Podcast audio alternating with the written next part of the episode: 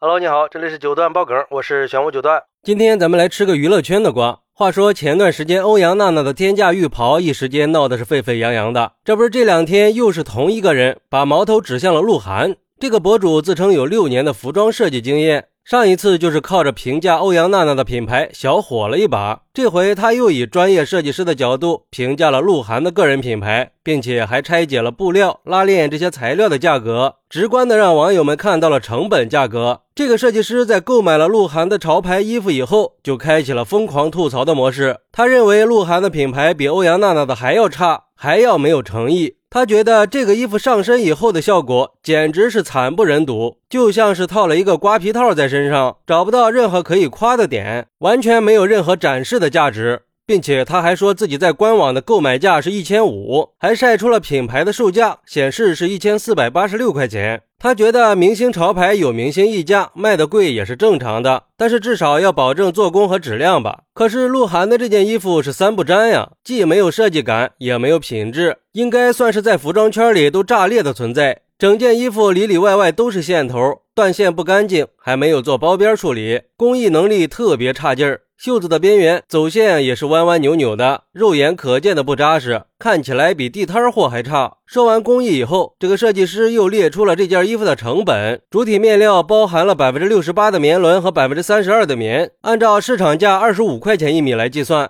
一件衣服大概用料是一米五，总价三十七块五。拉链是基础款，只能算八毛钱。松紧皮筋、金属和其他辅料四块五，车工二十，加在一起最多也就六十块钱左右。就这还是按照宽松的价格来算的。如果是有经验的商家，完全可以把成本价格卡在四十五。在这个事儿被引起关注以后，鹿晗在个人的社交账号上发文说：“键盘侠呀，键盘侠，好羡慕你们呀，真厉害，还是键盘侠好当啊。”而且据说，鹿晗潮牌的官方账号曾经针对这个事儿发布过回应声明，说品牌从创立以来一直都是秉承着严把质量关的态度，任何从官方渠道购买的消费者都可以七天无理由的退换。同时，消费者对于产品的售后需求，可以在第一时间和他们联系，他们都会在合理范围以内给予解决。其实最近这几年啊，影视行业不怎么景气，娱乐圈的很多明星都推出了自己的潮牌，当然这个价格也都是不便宜的。至于质量嘛，我也没买过，也不好去说。我们还是来听一听网友们都是怎么评价这个事儿的吧。有网友说，衣服的利润本来就高，况且还有艺人加持，你嫌价格贵可以不买呀。如果是买来的东西不好，你可以选择退货。如果确实是品牌方不管售后，你可以维权，也可以曝光，这是最基本的常识。但是买来了以后觉得质量有问题，就直接在网上曝光，你本身的动机是什么呢？不也是为了出名、博眼球、蹭流量吗？很多人都觉得明星割韭菜，关键是你觉得不好不买就可以了呀，那还能割到你头上吗？就是怕有人在故意带节奏，为了自己涨粉，跳起来就开始说。还有网友认为。我觉得，这件事儿跟发布者是不是搞测评蹭流量关系不大。如果说一件潮牌衣服都容不得别人评测，经不起评测，那还有什么底气去卖到一千五呢？如果衣服本身质量很好，博主买到的是假货，或者说这个博主纯粹是信口开河、造谣生事，你品牌方完全可以采取法律措施呀。本来一开始的吐槽主要是围绕着衣服的质量。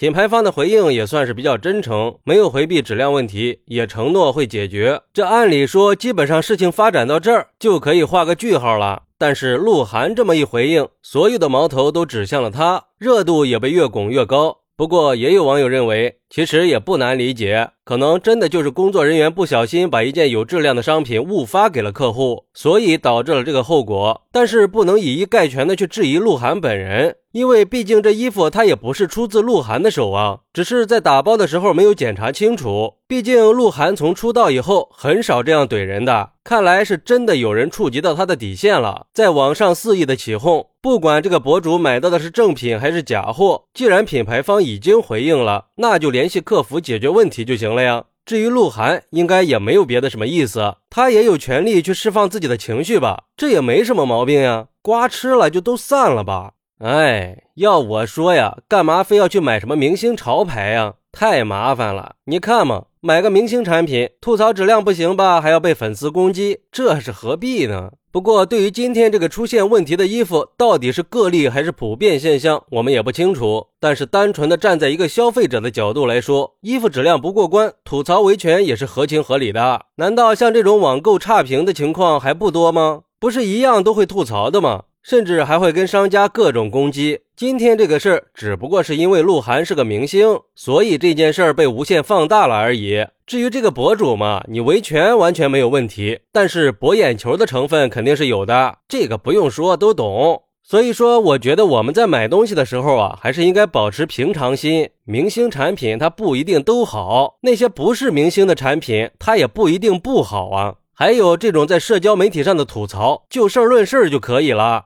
好，那你是怎么看待明星产品频繁遭到吐槽的呢？快来评论区分享一下吧！我在评论区等你，拜拜。